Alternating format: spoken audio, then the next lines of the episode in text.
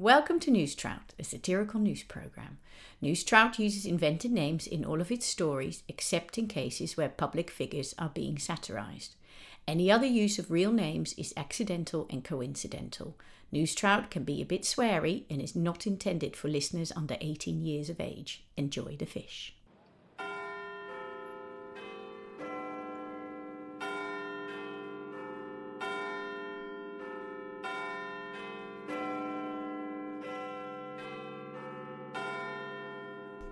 And this is News Trout on Monday, the 13th of January. Prince Harry says that he's never felt better after starting his new job in McDonald's. The Premier League says there is no conflict between their Respect campaign and the league's new sponsors, the state of Qatar and defence manufacturer Lockheed Martin. New research has shown that black and ethnic minority people are 98% less likely to get to the final of Strictly Come Dancing or to be nominated for a BAFTA compared to white people. Lewis Hamilton has been called a twerp by the head of the UK Nut Association. And finally, cock rings have made a comeback. Prince Harry says that he's never felt better after starting his new job in McDonald's. Harry took the new job as part of the Duke and Duchess of Sussex's decision to step back as senior members of a royal family and to become financially independent. Harry, who is working in a Toronto branch of McDonald's, said that he especially liked making the hot caramel sundaes. The move away from a royal family has been applauded by some, with Twitter user JSL67 saying, Good for you, Harry, they're all a set of cunts. The royal family said that it was business as usual and has instructed senior staff to work with the Sussex household to find a solution to their new roles.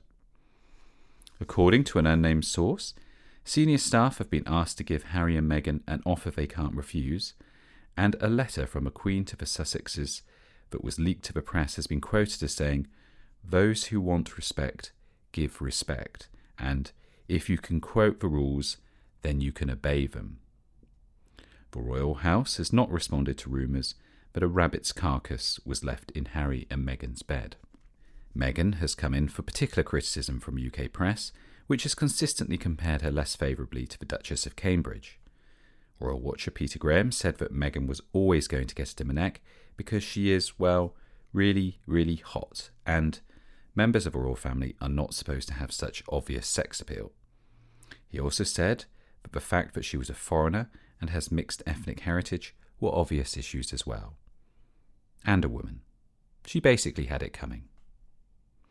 When asked how long he would be working at McDonald's, Harry said he didn't know yet, but he wants to show that he was just like a normal person and shared values and had the same desire for privacy as any man in the street. Prince Harry's personal fortune is thought to be worth around £20 million.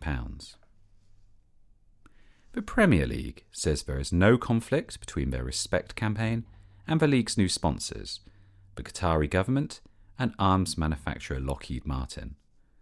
The deal, which is thought to be worth £1 billion over five years, was concluded at the end of last year.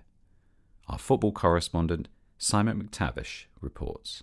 The Premier League's new deal is the biggest sponsorship deal yet, but associations with Qatar and an arms manufacturer, Lockheed Martin, were always bound to cause controversy. In response, a Premier League spokesman said there was no inconsistency with the deal and the aims of the Respect campaign, which includes a code of conduct for players and managers and aims to root out racism and discrimination in the game. When it was pointed out that Qatar runs an overtly racist and sexist regime and has been cited as breaching more human rights than there are days in the year, and that Lockheed manufactures weapons which kill people, especially non Americans, the PL declined to comment. The PL is already on a difficult footing after years of accepting sponsorship from betting companies, which are now part of the sport watching experience, despite most players having gambling addictions.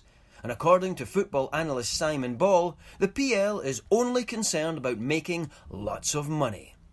He went on to say that the amounts they gave to these campaigns, like the Respect campaign, was pitiful, that it was all a PR stunt, and that they are completely full of shit.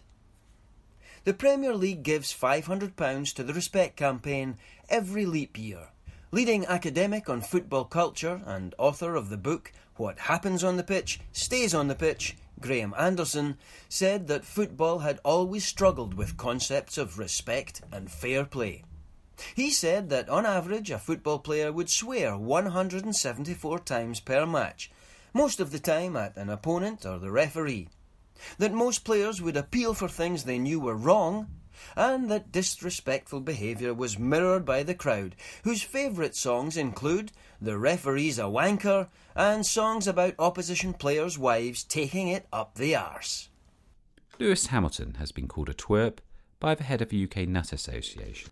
The six time Formula One world champion had posted a video on his Twitter feed with his dog Roscoe and was heard saying to the dog that he didn't really like peanuts.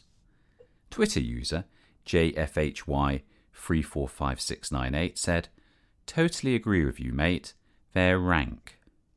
Other Twitter users disagreed with Hamilton, with one, Hellfire Brand 432, who said, Never liked you.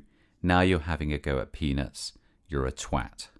In total, Hamilton's Twitter feed received more than 20,000 comments about the peanut remark, and the story has been reported in 462 countries.